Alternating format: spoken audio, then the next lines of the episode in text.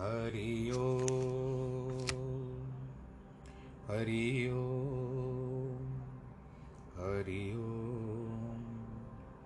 गुरुर्ब्रह्मा गुरुर्विष्णु गुरुर्देवो महेश्वर गुरुर्साक्षात् परब्रह्म, तस्मै श्रीगुरवे नमः। गजाननं भूतगणादिसेवितं कपित्तजम्बोफलचारुभक्षणम् उमासुतं शोकविनाशकारकं नमामि विघ्नेश्वरपादपङ्कजम्।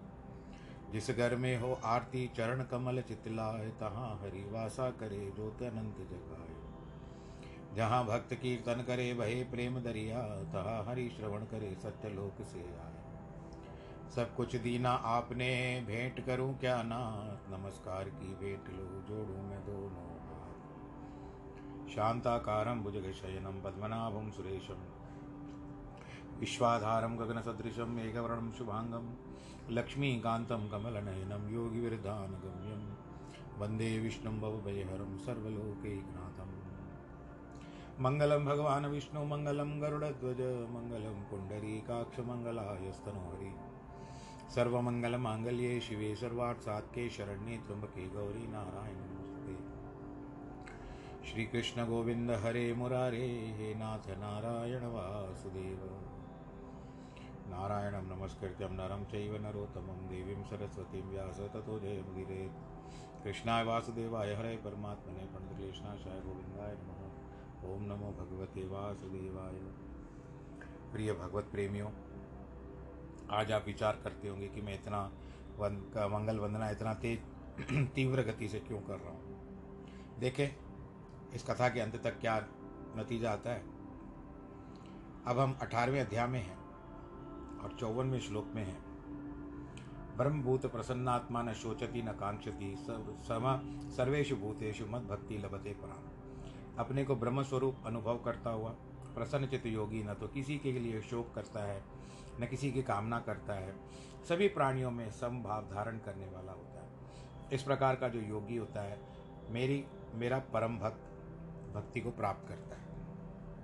भगवान का ये मतलब है कि ये तीन श्लोक जो बताए गए हैं, व्यक्ति जो अपने को ब्रह्म स्वरूप अनुभव करता है, किंतु अभी तक जिसे ब्रह्म पद की प्राप्ति नहीं हुई। उसका चित्त अत्यंत शांत और प्रसन्न रहता है। संसार में कोई भी परिवर्तन उसको चलायमान नहीं कर सकते। उसके मन में सांसारिक इच्छाएँ कभी उत्पन्न नहीं होती।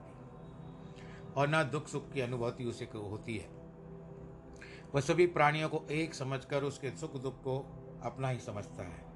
संपूर्ण दृष्टि से देखता है। ऋषिकेश में किसी प्रेमी जन ने मंगलदास से पूछा, आप चाहते हैं कि ब्रह्म ज्ञान पाने के पश्चात व्यक्ति को हर शोक की अनुभूति नहीं होती? किंतु संसार में देखा जाता है कि यदि किसी एक लाख प्राप्त हो जाते हैं तो आनंद की सीमा नहीं रहती। उसमें अधिक धनवान को और अधिक प्रसन्नता होती है। उसका अभिमान भी करने लगता है। और उसके लिए उस समय ब्रह्म का आनंद जो है, वो धन ही है। जैसा धन और आनंद अन्य किसी को प्राप्त नहीं हो सकता, तब उसे असीम हर्ष या प्रसन्नता होती रहती है। एक व्यक्ति भाँग चढ़ाता था। एक दिन वो शौच करने के लिए गया। हवा लगी, पगड़ी उड़ गई। इसको पता न चला क्योंकि भाँग के नशे में था।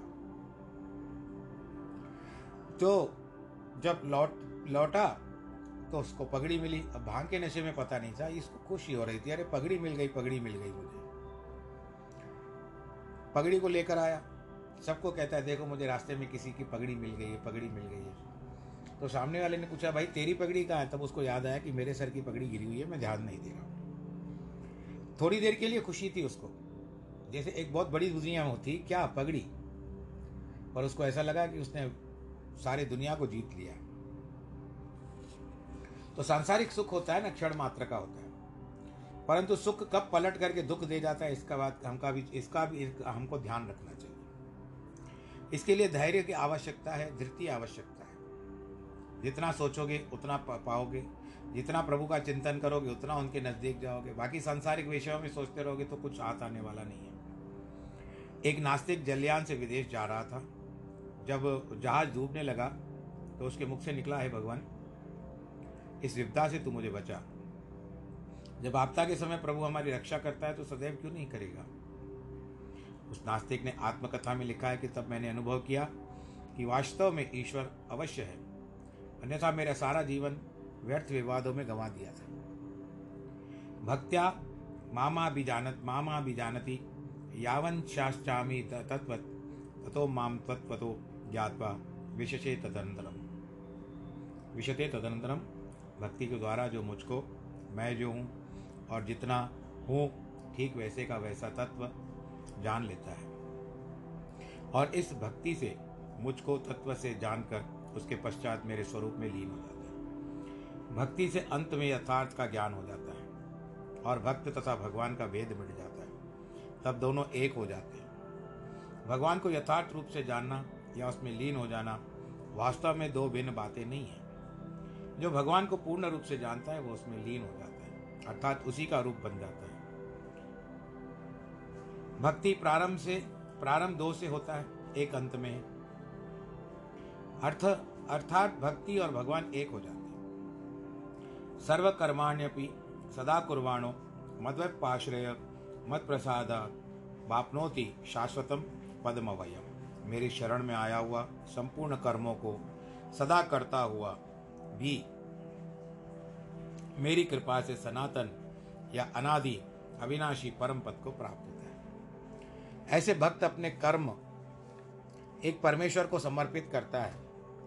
यदि वह भूल से भी कोई दूषित कर्म करता है तो गंगा नदी के पवित्र जल से जैसे नालों का दूषित जल भी गंगा जल के समान पवित्र हो जाता है। इस प्रकार भक्त और भगवान के रूप हो जाने से वह दूषित कर्मों के फल से मुक्त होता है। कोई छोटी मोटी भूल हो जाती है तो उसकी चिंता नहीं करनी चाहिए। जलते उपजे अनेक तरंगा, कनक भूषण के बहुरंगा। सहस कटा में एक आकाश घट फूटे थे हो आकाश। जैसे जल के अनेक तरंगे और बुद्धविधि उत्पन्न होते हैं, परंतु वास्तव में यह है सब पानी ही।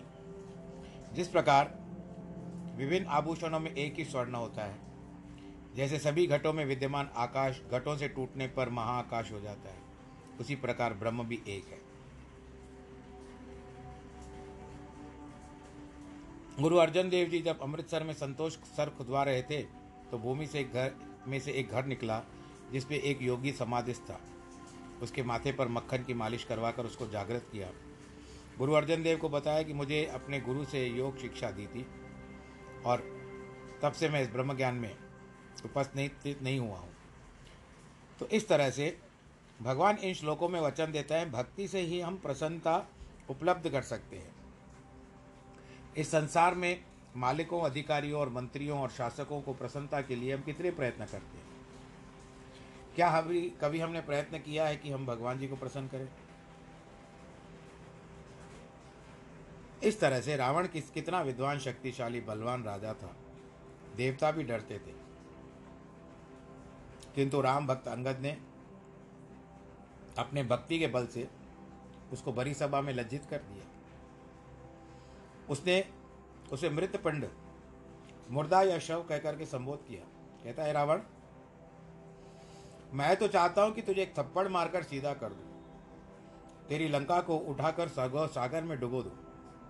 तेरे सगे सभी संबंधी जो भी है राक्षकों राक्षसों का संहार साथ सीता माता को भगवान राम के पास ले जाऊँ। किंतु भगवान राम की आज्ञा मुझे प्राप्त नहीं हुई है। परंतु ये मैं ऐसा करूँ भी तो उसमें मेरा कोई पराक्रम नहीं है। तू तो पहले मृत पिंड है, मरा हुआ है। और मरे को मारने से क्या फ़ायदा? अंगद ने उसे बताया कि चौदह प्रकार के व्यक्ति जीवन में रहते हुए मृतकों के समान है। एक शास्त्र विरुद्ध चलने वाले, दूसरा कामी पुरुष, तीसरा धन होते हुए भी कंजूस, चौथे मूर्ख, पांचवे अति विपन्न गरीब। छठा सर्वत्र निंदीय निंदनीय, सबको निंदा कर, सबकी निंदा प्राप्त करता है। सातवां अतिव्रत जो सदा दूसरों पर निर्भर है। आठवां, सदा रोगी। नवां, सदा क्रोध से जो अजगर के समान सदा जलते रहते हैं। दसवां, परमेश्वर से विमुख। ग्यारहवां, संत और वेद वेद विरोधी। बारहवां, जो केवल अपने पालन पोषण में लगे हैं। अन्यों के सुख दुख की चिंता नहीं करते। तेरहवां, निंदक। और चौदवा, सदा पाप कर्मों में लिप्त व्यक्ति। अगद ने कहा रावण, तू बता कि इनमें से तुझमें क्या नहीं है? अंगद ने ये शब्द उच्चारण किए। यदि हमें भी अपनी उन्नति की कामना है तो ईश्वर की भक्ति से ही पूर्ण होगी, क्योंकि परमेश्वर जिस पर प्रसन्न होता है, उसको अपने साथ मिला लेता है। उसे जन्म मरण के चक्र से मुक्त कर देता है। नदी चलती जाती है उसको मिलना होता है, उसको पता नहीं होता है कहाँ जा रही है, पर उसको मिलना होता है समुद्र से। इतना भरा हुआ समुद्र है, विशाल है, फिर भी उस सब नदी को समाता जाता है, अंदर सबको ले लेता है। तो फिर नदी और नदी और जल का, समुद्र का जल आप कहाँ से ढूंढोगे? यहाँ से यमुना जा रही थी, अभी समुद्र में मिल गई, उसके बाद उस यमुना नदी का आप जल जल कहाँ से ढूंढ पाओगे? चेतसा सर्वकर्माणी मई संयस्य मत पर बुद्धि योग मुपाश्रित्य मच्चित सततम भव। सभी कर्मों को मन से मुझमें समर्पण कर समबुद्धि रूप योग का आधार लेकर सदा मेरा परायण होकर मुझमें ही चित लगाने वाला बन जा। मच्चित सर्वदुर्गाणी मत प्रसादात दातरिष्यसी, अथ चेतव, चेत्व महंकारान श्रोषयसी, विनकक्षसी। मुझमें अपना चित्त लगाकर तू मेरी कृपा से सभी संकटों को अनायासी पार कर जाए। किंतु यदि अहंकार के कारण मेरे वचनों को नहीं सुनेगा तो नष्ट हो जाएगा। भगवान जी, दो श्लोक, दो अर्जुन कैसे कहते हैं कि तू अपने सभी कर्म मुझको अर्पण कर दे। किंतु साथ साथ अपना मन भी मुझे लगा दे। कर्म तो तूने किया, पर मन मुझमें लगा करके कर। ऐसा करने से योग बुद्धि के द्वारा तुझे, मुझे यह, तुझे अनुभव होगा कि तू अपने शरीर और उसके किए गए कर्म से पृथक है और मुझमें ही समाहित है। मैं तुझसे जुदा नहीं हूँ, तू मुझसे जुदा नहीं। यदहंकार आश्रित न योतस्य इति से मिथ्यैष व्यवस्थास्यते प्रकृतिस्व नियोक्षति यदि तू अहंकार के कारण यह मानता है कि मैं युद्ध नहीं करूँगा तो तेरा यह निश्चय मिथ्या है, क्योंकि तेरा स्वभाव, प्रकृति तुझे बलपूर्वक युद्ध में झोंक देगा। स्वभाव स्वभाव जेन कौंते निबद्ध स्वयं कर्मणा, कर्तु नेचसी यन्मोहा करिश स वशोपी तत्। हे कुंती पुत्र जिस कर्म को तू मोह के कारण करना नहीं चाहता, उसको भी अपने पूर्वकृत स्वभाव कर्म से बंधा हुआ है। परवश होकर तू अवश्य करेगा। ईश्वर सर्वभूतानाम ददेश अर्जुन तिष्ठति, भ्रामयत सर्वभूतानि यंत्रारूढ़ानि माया हे अर्जुन, शरीर रूपी यंत्र पर आरूढ़ हुए सभी प्राणियों को अपनी माया से उनके कर्मों के अनुसार भ्रमण कराता हुआ समस्त प्राणियों के हृदय में निवास करता है। इन श्लोकों में अर्जुन को सावधान करते हैं कि यदि किसी को कारण तू हट पूर्वक युद्ध से विमुख हो जाएगा तो क्षत्रिय धर्म से तेरा जो स्वभाव बन चुका है, वह तुझको युद्ध कराएगा ही कराएगा। यह तेरा मिथ्या भ्रम है कि तू अर्जुन है। ये तेरे सगे संबंधी है। उनका संहार करने में तुझे पाप लगेगा। पूर्व कर्मों के कारण तेरे रक्त से शास्त्र वीर है। अंदर तेरे अंदर वीरता भरी हुई है क्षत्रिय धर्म की। अपने स्वभाव के वशीभूत होकर इच्छा न होते हुए भी तो युद्ध करेगा ही करेगा। परमेश्वर सभी प्राणियों में विद्यमान है। जो तू उनको मारता है तो क्या मैं उनमें नहीं हूँ? उसी की शक्ति से प्राणियों के शरीर चलते हैं। वह उसे चला रहा है। जैसे चक्कर पर चढ़ती हुई कतल कठपुतलियों को जो बाजीगर चलाता है। अंगद भगवान राम का भक्त था। राम के राज के दूत में रावण के पास जाकर के डांटा फटकारा। किंतु राम के राजाभिषेक के समय मन में शूरवीर होने का अहंकार उत्पन्न हुआ। कि वास्तव में ये तो मेरा पितृ हंतक है, इसने मेरे पिता को मारा है। अतः यदि प्रतिरोध शोध नहीं चुकाया तो मैं बिना पिता का पिता का पुत्र कैसे? इतनी सेवा की, परंतु मूल प्रकृति नष्ट नहीं हुई। प्रहलाद विष्णु भक्त का कितना भक्त था। भगवान नरसिंह धारण रूप करके उसको बचाया, लेकिन फिर प्रहलाद को मन में एक बार भगवान जी से द्वेष हो गया। तो इधर दुनिया का दस्तूर है। एक ढोलची जो पीटने वाला ढोल पीटता है, लड़के का ब्याह था। वो बारात लेकर दूसरे गाँव को चले। वर की माता बोली, मैं बारात के साथ आऊँगी। उसके अन्य पुत्रों ने संबंधियों को बहुत रोका कि, पराया गाँव है। हम जो ढोल पीटेंगे, तुझ में उत्साह आ जाएगा, तू नाचने लगेगी, पर यह लज्जा की बात हो जाएगी। परंतु उसने हट किया कि, मैं बारात के साथ अवश्य जाऊँगी, नाचूँगी नहीं। अंत में उसे लिए, किंतु जैसे ढोल बजने लगा, वो नाचने लगी। कोई स्वभाव से उसको कोई रोक नहीं पाया। प्रत्येक प्राणी अपने कर्म के वशीभूत होकर, अपने वर्ण के वशीभूत होकर, ऐसे कर्म कर ही डालता है और उसका वर्ण, उसको, उसका क्रियाकलाप जो प्रतिदिन करता है, वो उसको उसमें डाल ही देता है, सांचे में पढ़ ही जाता है। बोलो, कृष्ण कन्हैया, लाल की त्वमेव शरणम गच्छ सर्वभावेन भारत। तत्प्रसादात पराम शांति स्थानम प्राप्त शाश्वतम। इसलिए हे भारत सर्व प्रकार के उस परमेश्वर की शरण में जा, परमात्मा की कृपा से ही तू परम शांति को तथा सनातन पराम धम को प्राप्त होगा।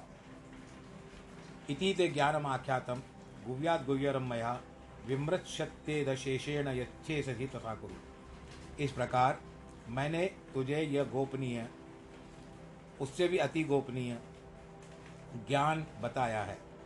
अब तू इस रहस्य युक्त ज्ञान को पूर्ण रूप से बलिबांति विचार कर, जैसा चाहता है, वैसा ही कर। सर्वगुह्यतम भूय शुणते परमम वच इष्टोसी में दृष्टो, दृष्टमिति ततो वक्ष्यामि हितम। संपूर्ण गोपनीय से भी यह गोपनीय, मेरे इस अति रहस्य युक्त वचन को तू फिर से सुन, तू मेरा अतिशय प्रिय है। इसलिए यह परम हितकारी वचन मैं तुझसे कह रहा हूँ। यहाँ पर भगवान अर्जुन से कहते हैं कि तू पूर्ण रूपन एक परमेश्वर की शरण में आ जा। अपना सर्वस्व उसे ही समर्पण कर। अपने मन में कोई भी कामना धारण मत कर, क्योंकि शरण पद की दो मुख्य बाधाएँ हैं, कामनाएँ और अहंकार। भगवान के पास जब जाते हैं तो कामनाएँ लेकर के जाते हैं और अहंकार लेकर के जाते हैं। ये दो बातों में एक तो होता है। उन दोनों का पूरे शक्ति से दमन कर दे। संसार के दुख, क्लेशों को बचने के लिए परमात्मा की ओर दौड़ लगाना और जाकर के उनकी शरण ले लेना। उसे ही अगाध आधार मान ले। शरण स्थल स्वीकार ले। उसकी कृपा से तू परम शांति को प्राप्त होगा। हे अर्जुन, मैंने तुझे संपूर्ण गोपनीयों से भी अत्यंत गोपनीय यह ज्ञान का उपदेश दिया है। संसार में हर एक अपने धन को छिपा कर रखता है, किंतु मंत्र को तो गुप्त रखा जाता है। उसमें भी गुण प्राप्ति, प्राणी प्राप्त सिद्धियों को रखा जाता है। जिसको जिस तरह से ड्यूटी दी जाए, उसको उसके अनुसार ही रखा जाता है। किंतु सब में सबसे परम गोपनीय है आत्मज्ञान। लौकिक धन पदार्थ तो केवल इस संसार में सुख संपत्ति प्रदान करने वाला है, किंतु आत्मज्ञान तो अटल ब्रह्मांड करने वाला, देने वाला है। जो तीनों कालों में अविनाशी है, और जन केवल इस लोक में, प्रत्युत परलोक में भी अक्षय रहता है। भगवान कृष्ण को, कृष्ण अर्जुन को अपना प्रिय, श्रद्धावान, सच्चा शिष्य मानकर आगे कहते हैं, अर्जुन, तू मेरा अत्यंत प्रिय है। अतः तेरे न पूछने पर भी, मात्र तेरे कल्याण के लिए मैंने ये गोपनीय से भी गोपनीय रहस्य संक्षिप्त में पुनः बताता हूँ। यद्यपि मैंने विस्तार पूर्वक पहले ही बताया है, परंतु मैं इसके लिए इसका पुनरुच्चारण कर रहा हूँ, फिर से बोल रहा हूँ। पुनरुच्चारण का मतलब फिर से कह रहा हूँ, ताकि तेरे मन में अच्छी तरह से स्थित हो जाए। मनमना मव भक्तो भव भक्तो क्षमा चाहिए मनमना भव मद भक्तो मद्याजी माम नमस्कुरु, मामे वैशसी सत्यम ते प्रति जाने प्रियोसी में। मुझे अपना मन लगा ले। मुझमें अपना मन लगा ले। मेरा भक्त बनकर अपने आप को मुझे समर्पित कर दे।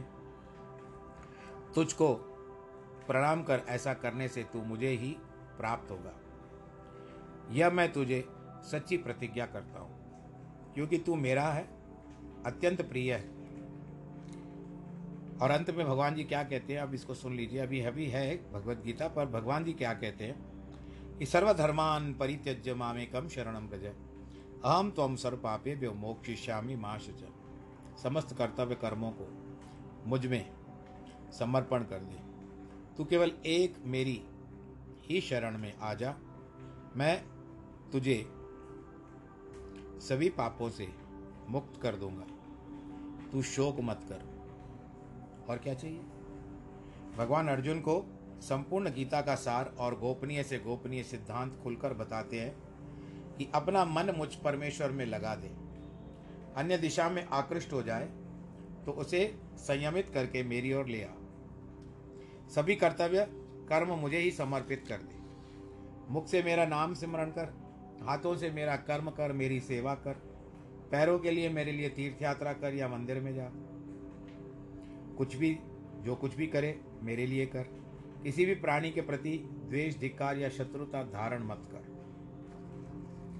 जो मुझे ही नमस्कार कर, मुझे ही अपना आधार और लक्ष्य मान तो फिर तू अवश्य ही मेरी कृपा से पूर्ण ज्ञान को प्राप्त कर सकेगा। मुझमें लीन हो जाएगा। अर्जुन के माध्यम से प्रभु का यह आदेश हमारे लिए है कि हम सभी को आत्म लीन करने के लिए आतुर है। सिर्फ़ हमें ही सच्चाई से इसके साथ जाने का प्रयत्न करना है। भगवान यह भी कहते हैं कि सभी कर्मों को मुझ पे समर्पण करने से तुझे कोई पाप नहीं लगेगा। मैं तुझे संपूर्ण पापों से मुक्त कर दूँगा। अतः मात्र प्रभु की शरण में आना है। भगवान की शरण में एक अन्य अर्थ यह भी है कि द्वैत भाव से दूर होकर के। दूसरा तीसरा भाव जिसको कहते हैं, दूर रहकर ब्रह्मांड में कुछ अन्य न देखा जाए, केवल उस प्रभु का ही व्यापक स्वरूप देखना चाहिए। और केवल सभी पदार्थों और प्राणियों में व्याप्त हो। महाभारत के युद्ध में भी ऐसे ही पूछा गया था। जब महाभारत खत्म हुआ तो बर्बरीक से पूछा, तुमने क्या देखा? कहते, सब लोग लड़ तो रहे थे, परंतु मैंने केवल कृष्ण के सुदर्शन चक्र को चलते हुए देखा इसके लिए अहम ब्रह्मास्मि मैं तो परमात्मा हूँ यह भाव जागृत करना है। इसका तात्पर्य है कि हमें अपने जीवन, जीव धर्म से मुक्त होना होगा। अर्थात यह भाव जो है वह दूर करना होगा। हम कुछ करते हैं, हम अमुक वर्ण या आश्रम के हैं, अर्थात सब कुछ भूलकर अपने को परमेश्वर को ही मानना है। उठते, बैठते, खाते, पीते संपूर्ण संसार में एक पर ब्रह्म को देखें, उसका ही पूजन ध्यान करें। इस प्रकार संसार के सभी व्यवहार करते हुए जगत को ब्रह्म रूप अनुभव करने से पुनर्जन्म देने वाले सभी पुण्य पापों से मुक्त। भगवान हमें इसमें कोई सोच विचार करने में आवश्यकता नहीं है। इन श्लोकों के साथ भगवान ने श्रीमद् भगवद गीता का ज्ञान का उपदेश दिया। तो आग, आगे अर्जुन से कहा अर्जुन से कहा इदम ते नात पस्काय ना भक्ताय कदाचन न चाश्रु चाश्रुश्रुविश्वे वाच्यम न चामा यो भूयस भूव्य सूयति। यह गीता का ज्ञान किसी भी समय में न तो तपरहित मनुष्य से कहना चाहिए। न भक्ति रहित व्यक्ति से कहना चाहिए और न बिना सुनने की इच्छा वालों को कहना चाहिए तथा जो यह मुझमें दोष दृष्टि धारण करता है, उसको तो बिल्कुल ही नहीं कहना। इस श्लोक में भगवान अर्जुन को यह सूचना देते हैं कि गीता ज्ञान ऐसे व्यक्ति को प्रदान नहीं करना चाहिए, जिन्होंने कभी कोई तपस्या ही न की हो, भक्ति न की हो, इंद्रियों का दमन नहीं किया हो। गुरु मुझ परमेश्वर की सेवा तक नहीं की, भक्ति नहीं करते। जो मुझे एक मनुष्य मात्र मानते हैं, ईश्वर नहीं मानते हैं, गीता का ज्ञान सिर्फ़ उन अधिकारी व्यक्ति को देना लाभदायक है, जिनमें मन में सत्संग की सच्ची भावना है। गुरु परमात्म वेद, परमात्मा और वेद शास्त्रों की शिक्षा में पूरी श्रद्धा है।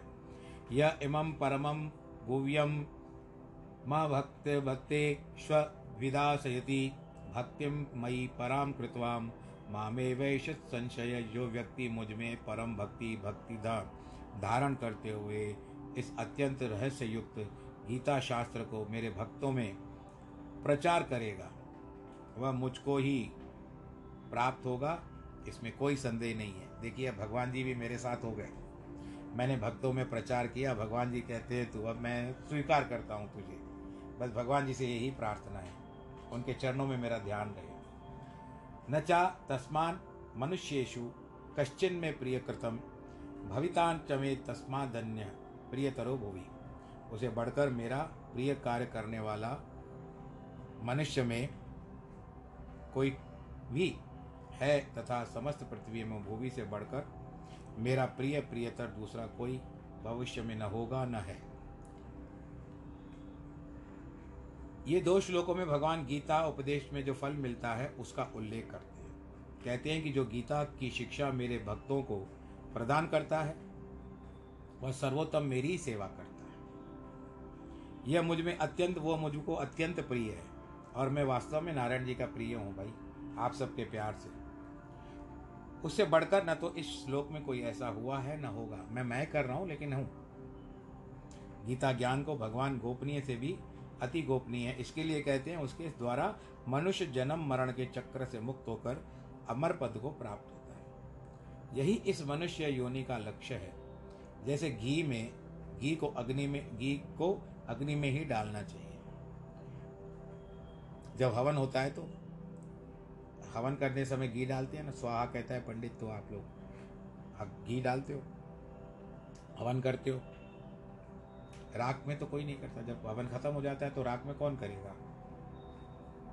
उससे कोई लाभ नहीं होगा। वैसे ही श्रद्धालु और भक्ति भाव से संपन्न व्यक्ति को यह ज्ञान लाभ पहुंचाता है। अश्रद्धालु, अविवेकी, भक्तिहीन व्यक्तियों को नहीं। अध्येश अध्येशते च य धर्म संवाद मावयो ज्ञान यज्ञेन तेना हमिष्ट श्यामिति में मति। हे पुरुष, इस धर्ममय, इन हम दोनों के संवाद अर्थात गीता शास्त्र को पढ़ेगा। उसके द्वारा भी मैं ज्ञान यज्ञ से पूजित हो जाऊँगा। ऐसा मेरा मत है। चार प्रकार के यज्ञ कहे गए हैं। विधि यज्ञ, जप यज्ञ, उपासना यज्ञ और मानस यज्ञ। वेद विहित विधि विधि अनुसार पूर्ण सामग्री मंत्रादि के द्वारा जो यज्ञ किए जाते हैं राजसूय यज्ञ, अश्वमेध यज्ञ आदि, जिनमें अथाह धन सामग्री व्यय होती है। कठिन नियमों का पालन करना पड़ता है। उन्हें विधि यज्ञ कहा जाता है। वाणी से किए हुए मंत्र का नियमित रूप से जो जप करते हैं, मन ही मन, मंत्र का जाप करते हुए उपासना यज्ञ करते हैं। अपने इष्ट देव या प्रभु का मन में ध्यान करना मानस यज्ञ कहलाता है। जो चारों यज्ञों में उत्तम है, अति फलदायक माना जाता है ज्ञान यज्ञ, जो इस मानस ज्ञान का अंतर्गत माना गया है। ये श्लोक जो है, भगवत गीता पाठ के फल का वर्णन करते हैं कि गीता का अभ्यास करना, अर्थात पाठ करना गुरु के द्वारा उसे समझने का अर्थ है। श्रद्धावान, ना सुयश्च शुणयादपि यो नर सोपि मुक्त शुभाम लोका, प्राप्त्यों या पुण्य कर्मणाम जो व्यक्ति श्रद्धायुक्त और दोष से रहित होकर इस गीता का श्रवण मात्र भी करेगा या गीता को केवल सुनेगा वह भी पापों से मुक्त होकर उत्तम कर्म करने वाले श्रेष्ठ लोकों में प्राप्त हो सकता है। इस श्लोक में भगवान जी बताते हैं कि यदि कोई स्वयं गीता पाठ न कर सकता हो तो किसी दूसरे के मुख से श्रद्धा पूर्वक गीता सुनने से भी फल को प्राप्त कर सकता है। क्योंकि कहने वाला ज्ञानेन्द्रिय से कह रहा है, सुनने वाला भी ज्ञानेन्द्रिय से कहता है। कर्मेंद्रिय जीवा है, मुख से कहता है।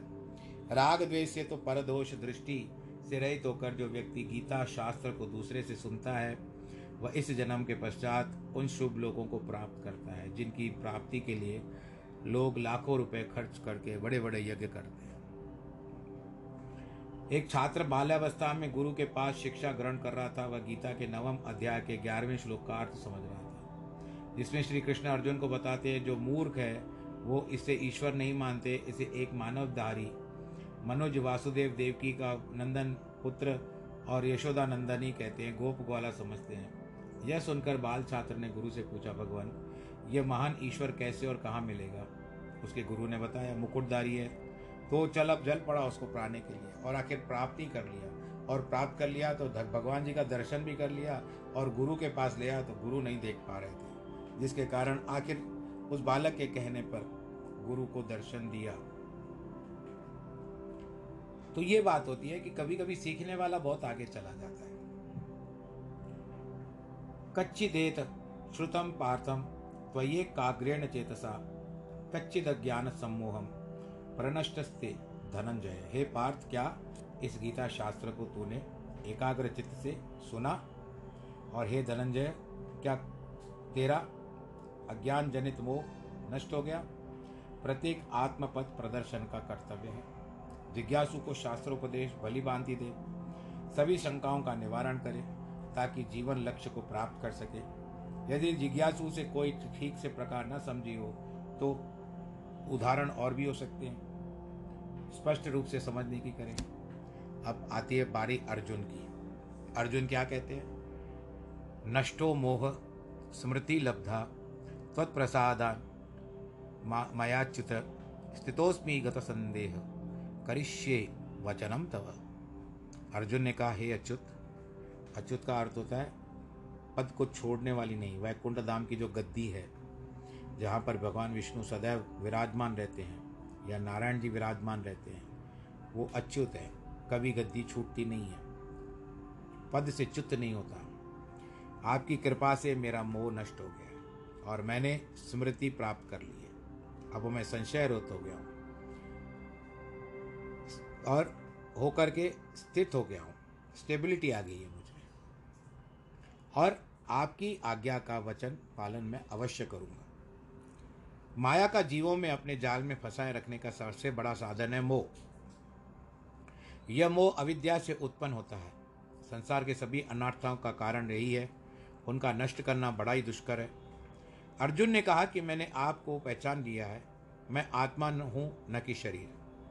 सभी साधनों या शास्त्र के अध्ययन, अभ्यास का एक ही उद्देश्य है आत्म परिचय जब आत्म परिचय हो जाता है तो माया का जाल छूट जाता है। तब कुछ करने से नहीं रहता। अर्जुन अब स्पष्ट रूप से कहता है कि, भगवान, मैं अब आपकी आज्ञा का पालन करूँगा। मन में मेरे कोई संदेह नहीं है।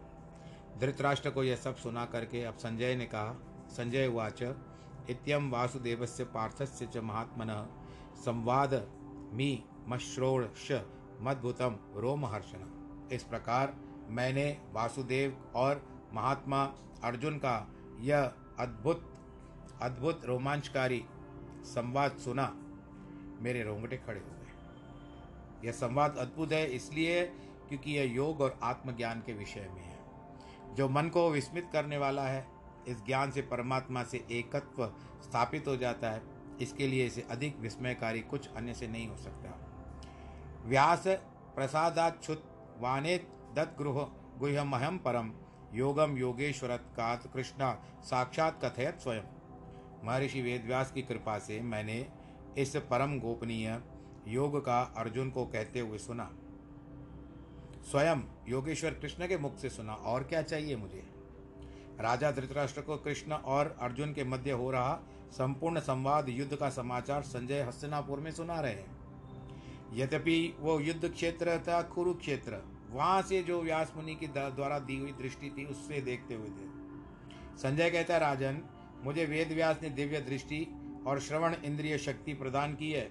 उसी की सहायता से मैंने भगवान कृष्ण के मुख से उच्चरित संपूर्ण उपदेशों को प्रत्यक्ष सुना है। कई लोगों के मन में शंका होती है कि युद्ध के समय इतने अल्प समय में भगवान कृष्ण ने अर्जुन को इतना विस्तृत उपदेश किस तरह से दिया है? उसमें जो कुछ कहा होगा, अत्यंत संक्षेप में सुनाया गया होगा। वेद व्यास ने इसका विस्तार किया होगा, किंतु यह शंका निर्मूल है, क्योंकि संपूर्ण संवाद संस्कृत में हुआ था। ऐसा बताया जाता है, गीता के समस्त श्लोकों का उच्चारण डेढ़ घंटे में हो सकता है। यदि कुछ तीव्र गति से किया जाए तो एक घंटे में भी हो सकता है। पर अगर भगवान जी कृष्ण सुनाते हैं तो एक घंटा तो क्या, आधा घंटा तो पौन घंटा तो क्या, आधे घंटे में भी पूरा सुना सकते हैं।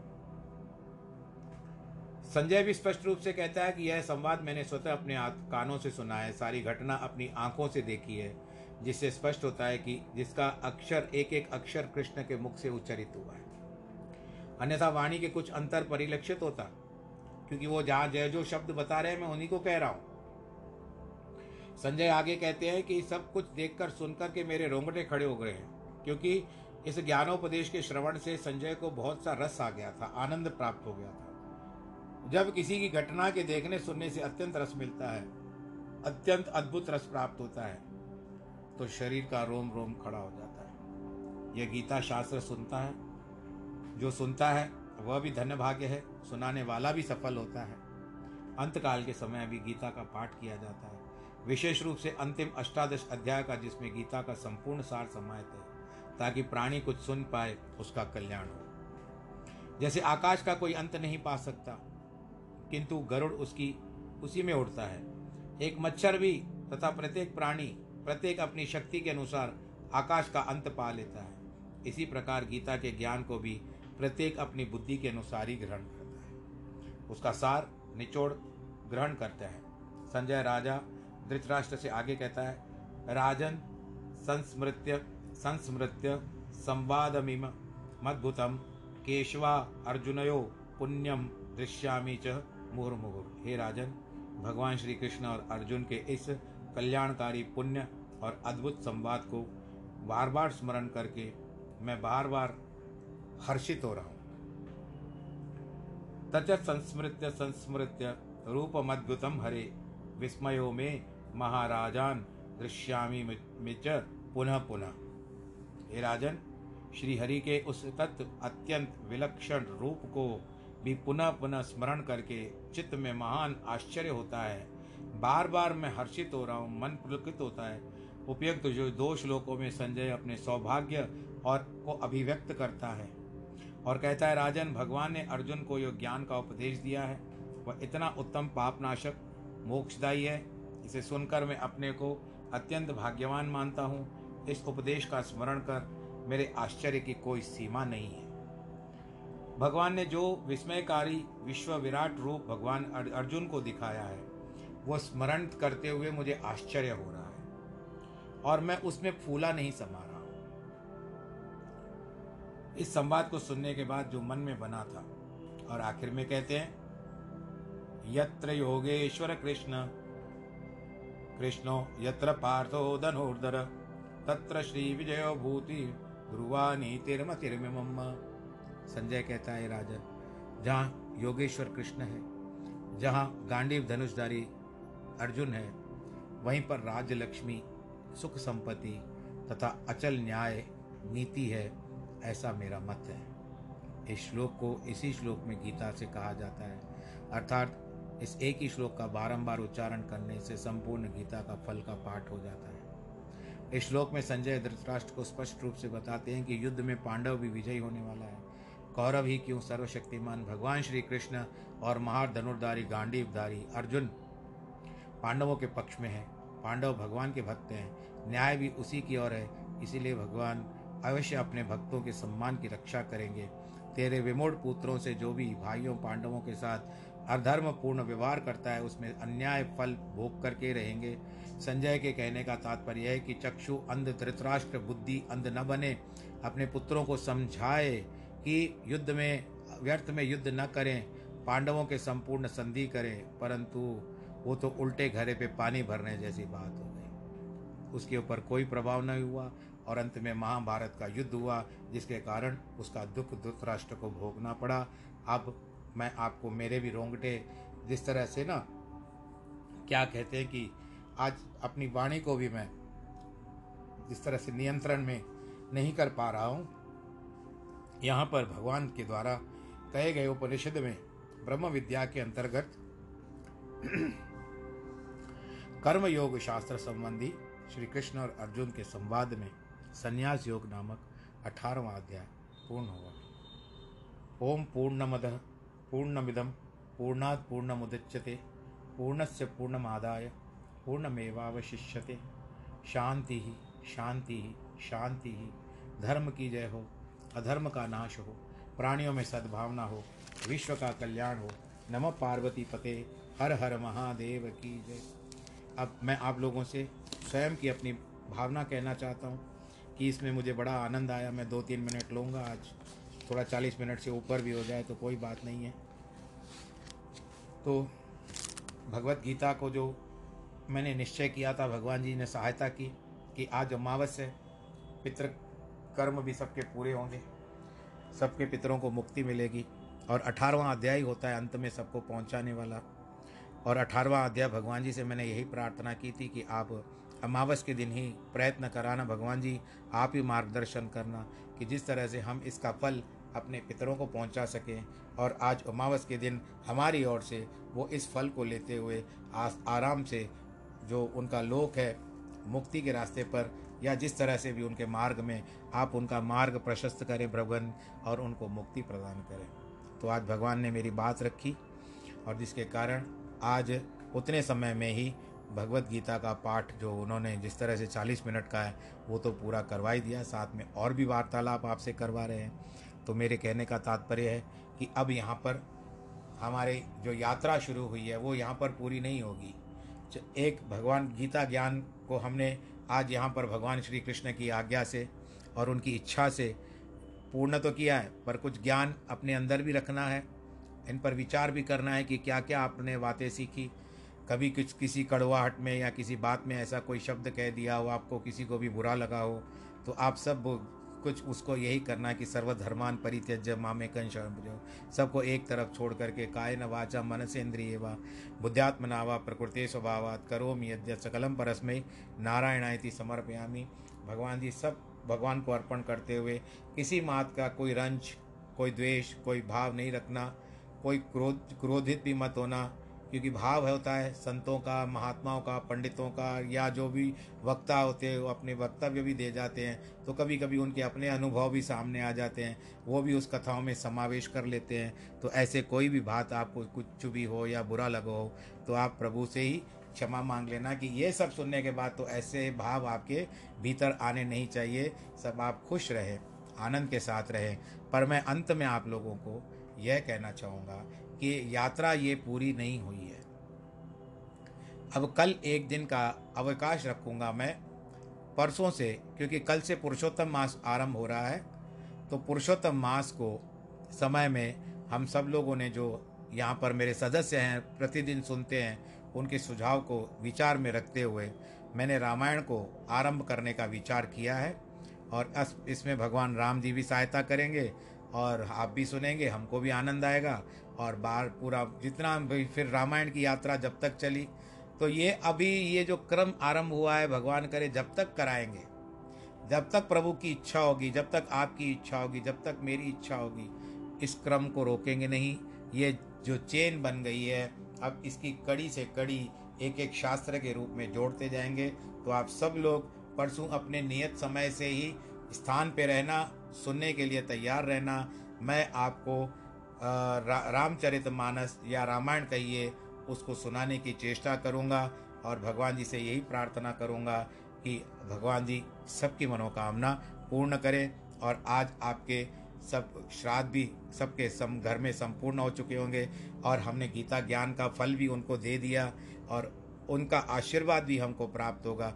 यह भी मन में विचार करें अभी नई मंजिलें होगी नई राहें होंगी और नई कहावतें होंगी नई बातें होंगी परंतु जो भी होगी, आध्यात्मिकता की होगी, प्रभु राम के रस को राम कथा के रस को बढ़ाने वाली होगी। तो हम परसों से आम का रस तो बीत गया, मौसम बीत गया, अब हम राम रस की ओर चलेंगे और वो होगा परसों, यानी आज की तारीख है सोल, सत्रह। सत्रह को है आज की समाप्ति, शायद सत्रह ही है ना? हाँ तो उसके बाद फिर हम आगे चलेंगे। एक दिन का अवकाश कल का रहेगा। कल एक दिन पहला दिन है और दूज से लेकर के, परसों दूज से लेकर के हम और आज जिस तरह से बुधवार, गुरुवार है आज, गुरुवार के हिसाब से बहुत ही जैसे रोमांचित शरीर हो गया है, पुलकित हो गई है वाणी, जिसके कारण कुछ अटक रहा हूँ। मन बड़ा प्रसन्न हो रहा है कि इतना बड़ा मैंने जो टारगेट भगवान जी ने मुझ पर दिया था, थोड़ा बहुत नादानी से भी मैंने पूरा कर लिया। हो गया भगवान जी के द्वारा कुछ ना कुछ तो भूले हमसे भी होती होगी। तो उसको पूरा कर लिया और अब परसों यानी आता है शनिवार और उस दिन हनुमान चालीसा का पाठ करते हुए हम रामचरित मानस या रामायण की कथा जो भी कहें, उसको आरंभ करेंगे। आप सब खुश रहें, स्वस्थ रहें, आनंद के साथ रहें और भगवत गीता में जो सुना है, उसका अध्ययन भी करें। आपके घर में भगवत गीता हो तो उसका पाठ भी करें और उसका अर्थ समझने की चेष्टा करें। आप सबके जिनके जिनके आज जन्मदिन हो अथवा जिनके वैवाहिक वर्षगांठ हो या परिवार के किसी की भी सदस्य के हो, किसी भी सदस्य के हो, उनको हमारी ओर से बहुत बहुत बधाई। ढेरों सारा आशीर्वाद भगवान की ओर से आपको प्राप्त हो। और दूसरा मैं ये कहना चाहूँगा कि अभी इस करोना ख़त्म नहीं हुआ है। आप अपना ध्यान रखें। जैसे टीवी पे बता रहे हैं कि दिन ब दिन बढ़ता ही जा रहा है। तो और रिकवरी रेट भी बहुत अच्छी हो रही है। तो जितना हो सके रिकवरी रेट को बढ़ाते जाएँ। कोरोना के बढ़ने के रेट को ना बढ़ाएँ।